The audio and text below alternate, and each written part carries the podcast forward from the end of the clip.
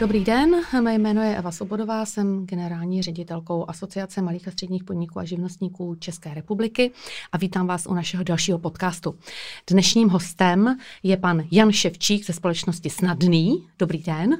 Dobrý den, dobrý den všem posluchačům. Honzo, jsem ráda, že jste dorazil uh, z Brna. Uh, společnost Snadný se specializuje na digitalizaci firem a vývoj progresivních webových aplikací na míru.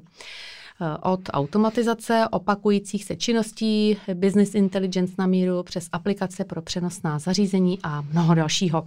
Ty digitální nástroje na míru už používají všechny úspěšné firmy, mezi které určitě patří i malé a střední. A e, vlastně tato společnost byla založena v roce 2014. My jsme moc rádi, že společnost Snadný je i členem asociace. E, je to aktivní člen, který byl aktivně zapojen do projektu Rok digitálního podnikání 2019, Rok malého podnikání 2020 a nyní jsou zapojeni jako podporovatel roku nových příležitostí 2021. Takže ještě jednou, Honzo, vítejte. Dobrý den, děkuji za pozvání. A hned se zeptám, název snadný, psáno snadné, eh, je zvláštní. Čí to byl nápad, jak jste na to přišli? Nápad to byl můj a ještě kolegyně, která už, eh, už u nás dneska není. Eh, my jsme se původně jmenovali Snadný web. A ta, tam to bylo hrozně jednoduchý, snadný web a každý pochopil, o co, o co šlo. Jenomže my jsme se v průběhu těch let uh, chtěli více soustředit na složitější technická řešení, než jenom na ty jednoduché prezentační weby. No a když jsme s tím začali, tak jsme cítili, že je s tím názvem trochu problém, že ty lidi nám vlastně jako nevěří, že na to máme, protože si říkají, jo, oni dělají nějaký weby a takhle a tohle pro ně asi bude dost těžký. Tak jsme si řekli, dobře, měli bychom vymyslet název, který z toho vyhodí to slovo web, aby to bylo trošku obecnější. A zároveň jsme hledali něco, co tak jako udrží tu naši identitu, aby ty lidi jako aspoň trochu tušili, že je to furt ta stejná firma, ty stejní lidé. A v tu stejnou chvíli jsme začali získávat první zákazníky za zahraničí, tak jsme začali říkat, dobře, a teď potřebujeme jako ještě navíc název, aby jako šel nějak přečíst zahraničí, aby ty lidi jako, by tam nebylo žádný hře nebo něco, něco, co pro ně fakt bude blbý. Takže uh, prostě vznikal takový jako brainstorming, různý názvy a tak dál a tak, jak to v dnešní době chodí, eh, rozhodlo to, která z těch domén byla volná. Pokud jsme byli schopni pořídit doménu, tak jsme řekli, OK, tak tohle prostě jako musíme mít. Na webu máte eh, napsáno pracujeme agilně. Eh, co to přesně znamená a jaký je vlastně postup práce pro firmy, které vás oslovují? Já bych řekl, že tohle je velmi důležitá část a zároveň už dneska standardní pro firmy z našeho oboru. Uh, vývoj softwaru je v podstatě výzkum z většiny.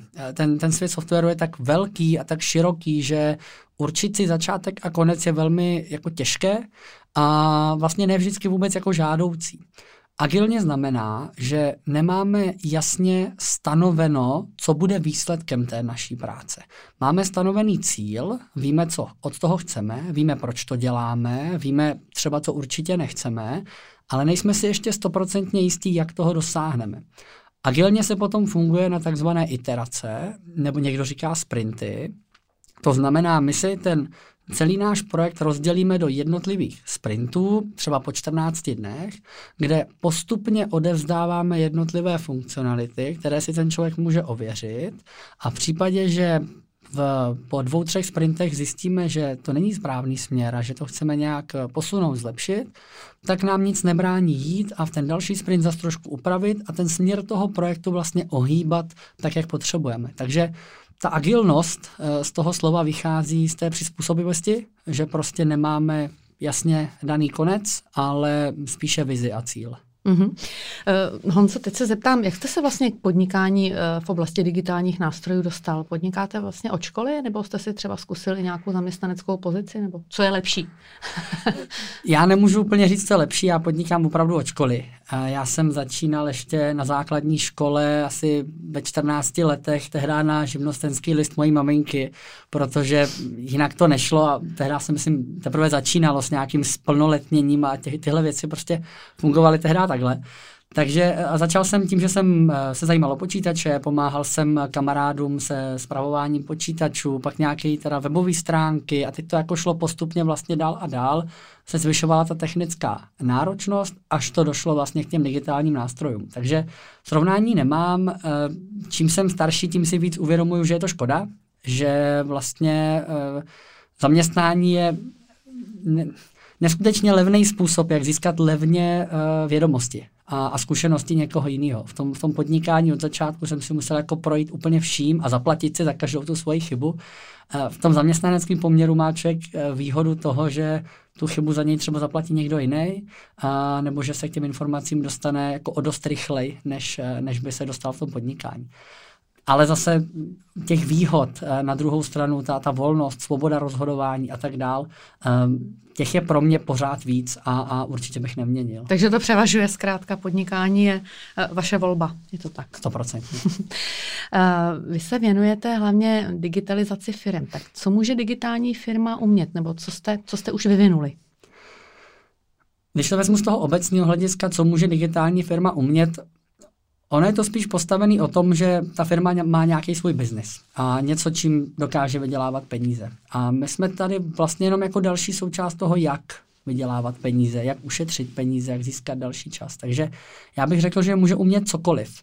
A neskutečně záleží na tom, co ta firma potřebuje a jak, kde dokáže díky té digitalizaci vydělat peníze. Um, určitě můžeme potom mít jako do hodně hlubokého detailu těch věcí, uh, co, co se s tím jako dá dělat.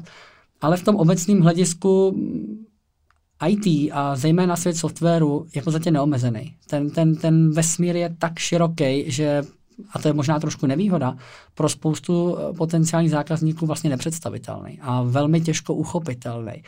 A proto jsme tady eh, my ve Snadný a, a, a další firmy, které vlastně pomáhají ten svět trošku ohraničit a trošku těm zákazníkům ukázat, co vlastně všechno mohou chtít, ale zároveň na co si dát pozor. Uh-huh. A co můžou chtít od Snadný? Pochlupte se. my se. My se v tuhle chvíli specializujeme, jak už jste říkala, na digitální nástroje. Já bych to rozdělil do takových tří kategorií. Jedno jsou robustní informační systémy, kde opravdu jako řídíme celé firmy od A do Z, eh, od příjmu, výdajů, cokoliv tam děje, trošku ekonomický software. V podstatě dokážeme vyvinout celý takový robustní, eh, robustní software. Eh, jeden z příkladů je třeba software pro největší zubní laboratoř v České republice, kde opravdu řešíme všechno. Od, od prostě té chvíle, co ty peníze přichází do firmy, celý ten jejich vlastně průtok, zaměstnanecký mzdy, eh, digitální odtiskování a tak dále, tam toho fakt jako spousta. Druhá ta podskupina je, my tomu říkáme jako divizní nebo, nebo software pro nějaké oddělení. To jsou právě ty business intelligence, který jste zmiňovala. To znamená, máme nějaký, nějakou skupinu lidí, kterou chceme nějak digitalizovat, chceme jim poskytnout nějaký prostor pro práci a často jsou to různý business intelligence, nádstavby na, nad CRM software a tak dále. A pak je ta třetí skupina, ta nejmenší, kterou my nazýváme mikroaplikace, byť to nemusí často znamenat, že jsou to jako malinkatý realizace, ale jde tam o to, že jsou to jednoučelové aplikace. To znamená, máme jeden konkrétní problém a na něj máme jedno konkrétní řešení. My takhle třeba pro Nordic Telecom uh, vyvíjíme aplikaci pro jejich obchodníky, aby mohli vlastně v terénu jednoduše vytvořit uh, nabídku pro B2B. Měli doplněnou daty uh, podle aktuálních tarifů a podle aktuálních možností, ale zároveň si jenom vytisknou nebo ji dají do PDF a pošlou tomu klientovi. A tam vlastně končí to co, to, co ten software dělá. Takže těch možností je spousta, my je dělíme na tady tyhle tři hlavní skupiny. Uh-huh. V čem je vlastně, vlastně ten váš digitální systém výjimečný? Vy jste to už trochu naznačil samozřejmě. Eh, máte nějaké případové studie? Já bych řekl, že to nejdůležitější, co je potřeba zmínit, je, že mm, my nenabízíme produkt. My nenabízíme nějaké konkrétní zboží, my nabízíme službu. To znamená, když za náma zákazník přijde, tak my nemáme seznam eh, funkcí, který bychom mu ukázali a řekli tak a tohle je to, co my umíme a teď jako jestli se vám to líbí, tak jo, jestli se vám to nelíbí, tak asi se někam jinam. My nasloucháme, jaký je ten problém a dokážeme na míru tomu zákazníkovi celý ten systém postavit, tak aby opravdu vyřešil ten jeho problém. To má výhody a nevýhody. Výhoda je určitě to, že skutečně vyřešíme ten problém a že dokážeme vlastně nabídnout celou tu službu jako celek. Od eh, technického zadání, přes to vyhotovení, pozdější servis, provoz, zaškolení těch lidí, navazování a tak dále. Nevýhoda samozřejmě spočívá v tom, že to je výrazně nákladnější řešení, než eh, pořídit si nějaké, nějaký pronájem za pár stovek měsíčně. V tom je určitě jako, jako velký rozdíl.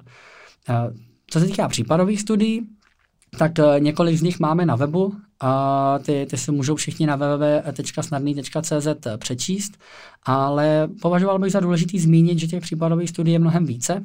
A akorát my tím, že děláme pro zákazníky, kteří často mají velmi specifické know-how, tak uh, se úplně nemůžeme chlubit eh, tím vším, co jsme udělali. A proto, pokud požádáme toho zákazníka a dostaneme svolení se s někým konkrétním chlubit, tak uh, to velmi rádi děláme. Takže pokud um, posluchači nenajdou u nás na webu třeba konkrétní, um, konkrétní případovou studii, která by se přímo jich týkala, určitě stojí za to se spojit a zjistit, jestli to skutečně tak je, nebo jestli jenom ji nemůžeme zveřejnit. Uh-huh, uh-huh. Uh, snadný je, já už jsem to zmiňovala na začátku, členem a podporovatelem projektu Rok nových příležitostí 2021. Uh, my tady vlastně jako asociace tímto hlavním projektem navazujeme na uh, koronavirovou krizi. Uh, tento podcast natáčíme v květnu 2021, kdy tedy doufám, že se blížíme ke konci této krize.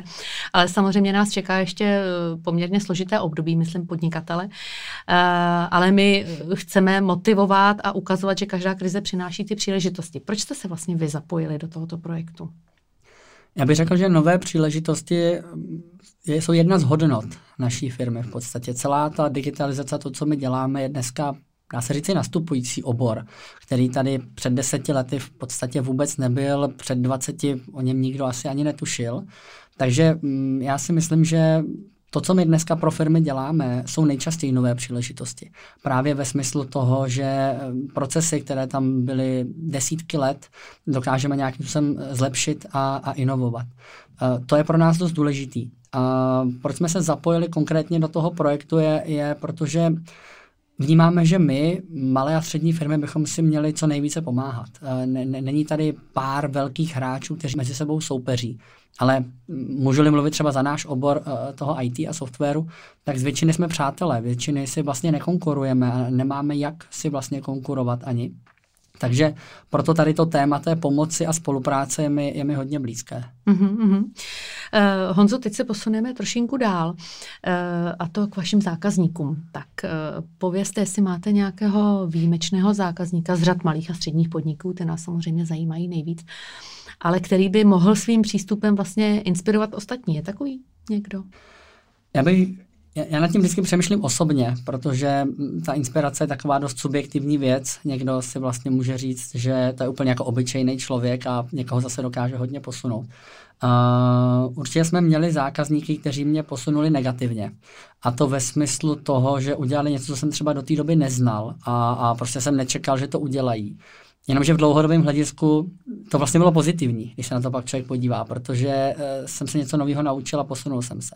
Ale hodně si vážím některých, uh, některých uh, pozitivních zákazníků, Namátkou třeba můj dlouhodobý biznesový partner Jirka Sedláček právě z jedné z největších laboratoří v České republice, který mě ve své době opravdu hodně posunul v tom, jak se na ten biznis dívat a jak, jak vlastně by měl ten biznis fungovat i svou určitou mm, ochotou riskovat, bych řekl, a rozhodovat se rychle, což e, na začátku a vlastně dodnes eh, s tím podle mě bojuje spousta lidí eh, s nějakou opatrností, že vlastně jako nechtějí, nechtějí něco pokazit a nechtějí vlastně jako spadnout. A právě třeba od Jirky jsem se eh, naučil hodně o tom, že občas je dobrý prostě do toho jít jenom protože tomu věřím a že tak nějak cítím, že, že ten člověk na druhé straně mm, to se mnou myslí dobře. A, a samozřejmě se může stát, že to neklapne, to je, to je pravda, ale, ale taky platí, že risk je zisk. No, výborně, tak snad budeme uh, inspirovat i, i ostatní. Uh, jaké vlastně nové příležitosti vidíte teďka směrem k zákazníkům z pohledu vaší společnosti? My jsme v těch posledních dvou letech byli velmi aktivní. V minulém roce jsme zaváděli partnerství s Amazon Web Services, což je cloudová služba, možná někteří posluchači budou znát, ale v podstatě je to poskytovatel cloudových služeb. Oproti těm klasickým se ale liší tím, že kromě Vypůjčení výpočetního výkonu nabízí i konkrétní služby v oblasti umělé inteligence, v oblasti vytěžování dokumentů, v oblasti vysílání živého videa, v oblasti streamu, strašně moc jako věcí, které můžeme použít. A tohle jsme implementovali v minulém eh, roce a díky tomu dokážeme těm našim zákazníkům poskytnout úplně jako nekonečnou škálu služeb s velmi jednoduchým způsobem implementace. To znamená ušetřit tím zase nějaké, nějaké peníze a díky tomu použít ty nejnovější technologie. Letos uh, začínáme s IoT, což, uh, abych trošku možná vysvětlil, jak, jak, jak to vlastně pojímáme my. To jsou krabičky, už to nazvu úplně tak jednoduše, krabičky, které jsou bezdrátový, připojený k síti, vydrží na baterku třeba 10 let a mají nějaký účel ve smyslu měření dát, zaznamenávání a tak dále. A zejména ve výrobě je o tohle velký zájem, protože třeba ne všechny stroje uh, jsou dneska jako digitální a připojené a dá se z nich nasnímat veškeré věci. A my dokážeme takovouhle krabičku tam vlastně přilepit, když to řeknu teď eh, jednoduše, a díky tomu přilepení nasnímat nejrůznější další data, dostat je do té sítě a zase ten stroj zdigitalizovat. Takže Uh, rozhodně propojení s Amazonem je jako velmi důležitá konkurenční výhoda pro nás a právě spojení s, s hardwareáři a s tady těmi IoT je něco, co nás eh, hodně odlišuje od konkurence, od klasických eh, takových těch vývojářských studií, kde přijdete s nějakým zadáním, oni vám ho jenom vyvinou. Mm-hmm. To, to zní teda, to zní skvěle teda. uh, Honzo, chci se ještě zeptat, uh, cítíte, že zákazníci nějak změnili přístup nebo vyžadují něco jiného právě v této složité koronavirové době? Já bych asi oddělil letošní a minulý rok. Mm-hmm. V minulém roce bych řekl, že se to zrychlilo. Že zákazníci, kteří s něčím vyčkávali, ať už eh, s jakýmkoliv digitálním projektem, tak se velmi rychle rozhodli, jestli do toho jdou anebo jestli do toho nejdou. A, a ty rozhodnutí tam padaly, bych řekl, skoro v řádech dnů. Prostě některé věci se řešily měsíce a najednou v řádech dnů bylo rozhodnuto, jo, jdeme do toho a chceme to teď hned, anebo ne, nejdeme do toho a nebude to fungovat. To mě překvapilo trochu, a, a, ale vlastně se nám to líbí, protože to jako odstranilo trošku té byrokracie, která tam byla a takového jako opatrnosti. V tom letošním roce už bych řekl, že ti zákazníci se chovají standardněji. Už bych řekl, že si zvykli na tu situaci a už, už nikdo nechodí úplně s nějakým velkým jako překvapením. Spíš bych řekl, že prostě tak chápou digitalizaci jako nějakou nutnost, jako něco, co prostě musí udělat. Um, někteří z nich minulý rok nevěřili, že to vůbec přežijí. Dneska už třeba ví, že to přežijí a vnímají, že prostě všechno uh, je digitální a všechno bude digitální a že um, nejen, že je důležité s tím jako začít co nejdříve, ale já bych řekl, že už je pro životnost těch firm vlastně nezbytné eh, to udělat. Že už to není jenom jako konkurenční výhoda, je to spíše způsob, jak přežít. Mm-hmm. Vy jste mi vlastně trošku odpověděl i na tu následující otázku, kterou jsem vám chtěla položit. Vlastně, jestli obecně ta krize přinesla pro podnikatele e, nějaký nový posun, hlavně pro ty malé firmy. Vy jste to tak jako zmínil, tak jenom jestli to chcete ještě nějak dál komentovat z vašeho pohledu. Eh, to znamená, ta digitalizace je jasný, že spousta firm do toho naskočila, do, do těch věcí, které vlastně odkládali a ta krize je vlastně donutila, že jo, k tomu rychle se rozhodnout, vy jste o tom mluvil. Tak jestli je tam ještě něco dalšího, co tam vidíte jako nějaký posun z pohledu těch menších firm? Já bych řekl, že ty firmy jsou mnohem vzdělanější. Mm-hmm. Před tím rokem, a my jsme vlastně sami, když začala ta koronavirová, mm, nebo ta, ta nákaza, když se začala, tak jsme nabízeli vlastně i různý školení firmám a chtěli jsme jako co nejvíc pomoct, aby mohli fungovat online a, a videohovory a tak dále. A opravdu na tom začátku to pro některé z nich nebylo lehké. Dneska za ten rok vlastně většinu schůzek, které máme, už fungují online a nikdo se nad tím nepozastavuje. Lidi, lidi jsou na videohovoru z mobilu, z počítače, z auta, jakkoliv to prostě jde.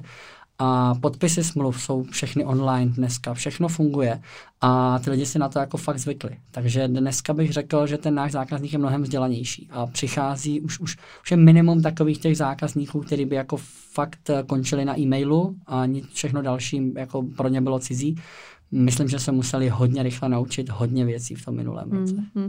Tak zase všechno zlí je k něčemu dobrý, jak se říká, že? Uh, a teď se přesuneme teda, uh, Honzo, k vašemu týmu, protože samozřejmě to, co říkáte, uh, určitě si posluchači vyhodnotí tak, že samozřejmě je teďka jakoby nával toho zájmu o vaši společnost, takže určitě uh, asi budete muset posílit váš tým. Mm-hmm. Nebo ano. jak to vlastně vidíte z pohledu uh, vašich zaměstnanců?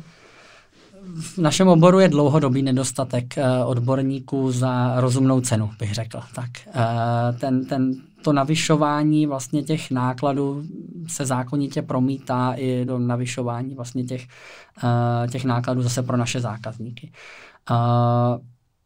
Ta aktuální situace obecně u firm našeho typu je teď taková, že, že ta kapacita schází a že, že vlastně čas jsou více než peníze, že to řeknu jednoduše. Takže uh, ano, my, my musíme nabírat a v podstatě v minulém roce jsme taky udělali trošku krok zpátky řekli jsme si, nebudeme přehnaně nabírat, počkáme, ale to se od letošního roku změnilo a my jako zejména ve vývojářských pozicích hledáme hodně lidí, v tuhle chvíli hledáme i projektového manažera a prostě celý ten tým jako bobtná a bude bobtnat. Uh, na druhou stranu my si dáváme hodně záležet na tom, aby ty lidi byli využiti fakt efektivně, protože jsme-li firma, která vyvíjí digitální nástroje a digitální automatizace, tak já považuji za samozřejmé, že všechno to, co eh, my děláme, už je automatizováno a už je vlastně v té nejvyšší míře efektivní a teprve poté navyšujeme velikost toho týmu. Mm-hmm. A tady mě, Honzo, ještě napadá jedna otázka. Spolupracujete třeba s nějakou školou, kde byste jako v uvozovkách v dobrém lovili tedy uh, nové zaměstnance, třeba s nějakou vysokou školou, nebo, nebo je někdo takový, s kým spolupracujete nějak třeba i v delší dobu, nebo teď nově? Eh, je to nárazově. Eh, my v tuhle chvíli to máme v Brně trošku těžší. V Brně ta konkurence lidí, které my hledáme, je, je jako neskutečná a jsou tam opravdu velké a velmi šikovné firmy, které mají takovou potřebu těch lidí, že, že nám menším firmám toho hodně vezmou. Takže u nás ty spolupráce jsou spíše nárazové a spíše musíme být o to kreativnější a o to, o to zajímavější pro ty lidi, aby si vlastně řekli, dobře, půjdu do té menší firmy oproti té obrovské, která, která mi nabízí zase uh, nějaký, nějaký jiný level jistoty.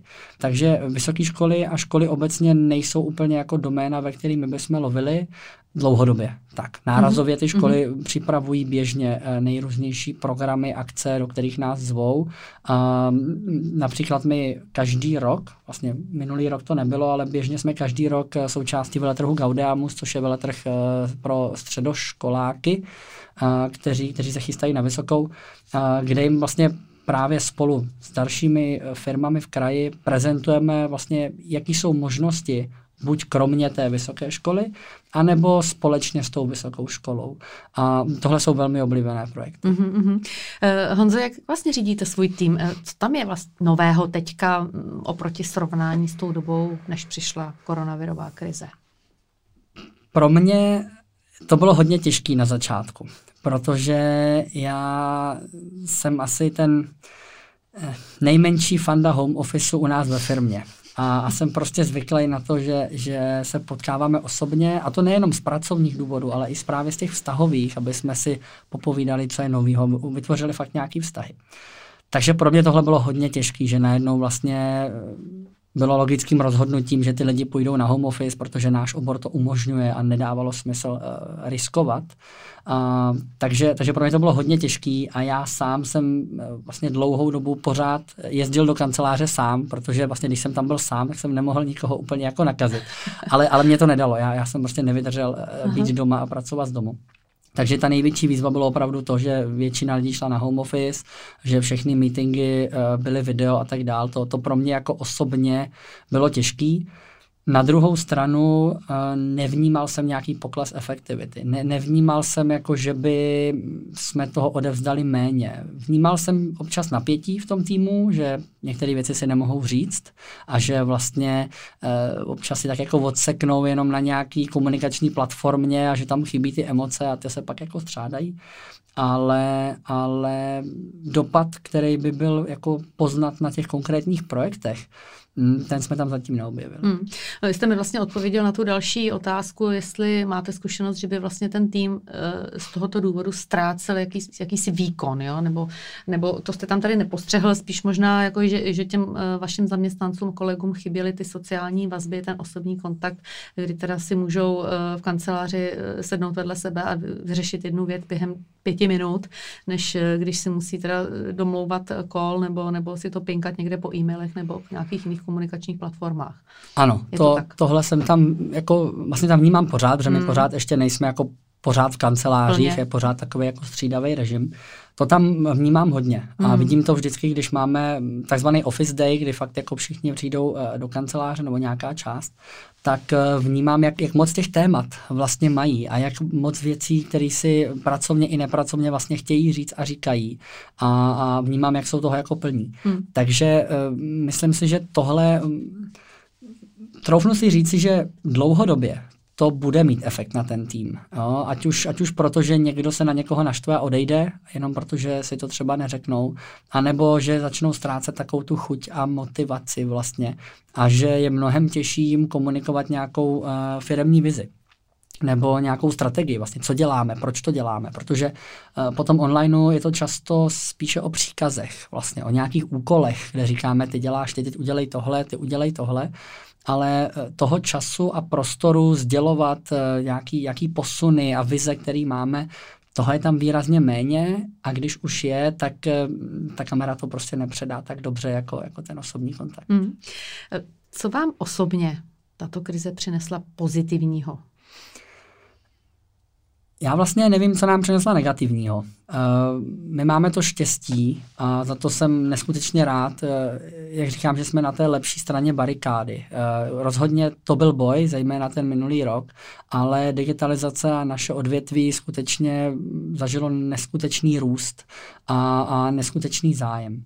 Takže já vůbec nehodnotím asi nic úplně negativně. Uh, rozhodně tam byla spousta výzev, spousta věcí, které, které jsme museli udělat ale je super, že ten rozhovor děláme s nějakým jako odstupem, se dá říci, od toho minulého roku, který, který byl pro všechny z nás uh, určitě plný výzev a možná i extrémní. Protože takhle s odstupem opravdu vnímám, že všechny ty věci byly k něčemu dobré a že ten rok byl skutečně zajímavý. Že se, se nějakým jsem zapsal, že jsme se všichni hodně posunuli, něco jsme se naučili a myslím si, že hodně lidí vystoupilo z komfortní zóny a, a Bůh ví, jestli k tomu budou mít ještě někdy příležitost. My se vlastně pomaličku blížíme do závěru našeho rozhovoru, tak ještě by mě zajímalo, eh, co vás vlastně na té vaší práci nejvíc baví, co vás motivuje a co na druhou stranu vás teda ale fakt jako štve. Tak jestli prozradíte.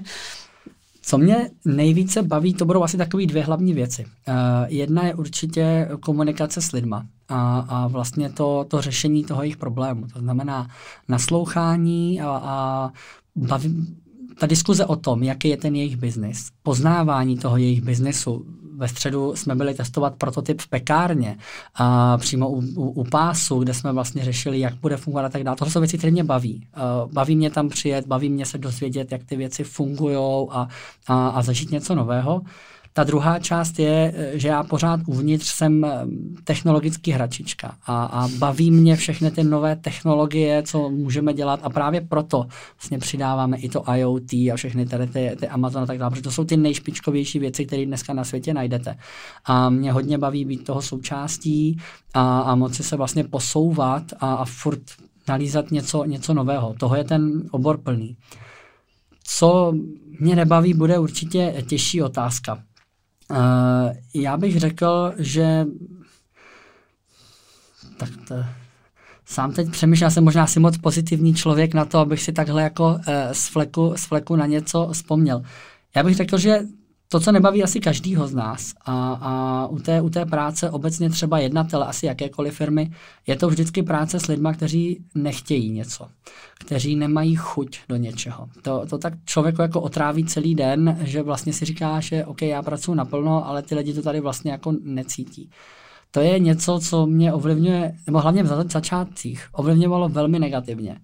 A nakonec se s tím člověk samozřejmě naučí trošku žít a pracovat, chápe, že každý má jiné priority, jiné, jiné vize v životě, někdo, někdo práci, někdo rodinu, někdo nějaký sport a že ty motivace jsou jiné.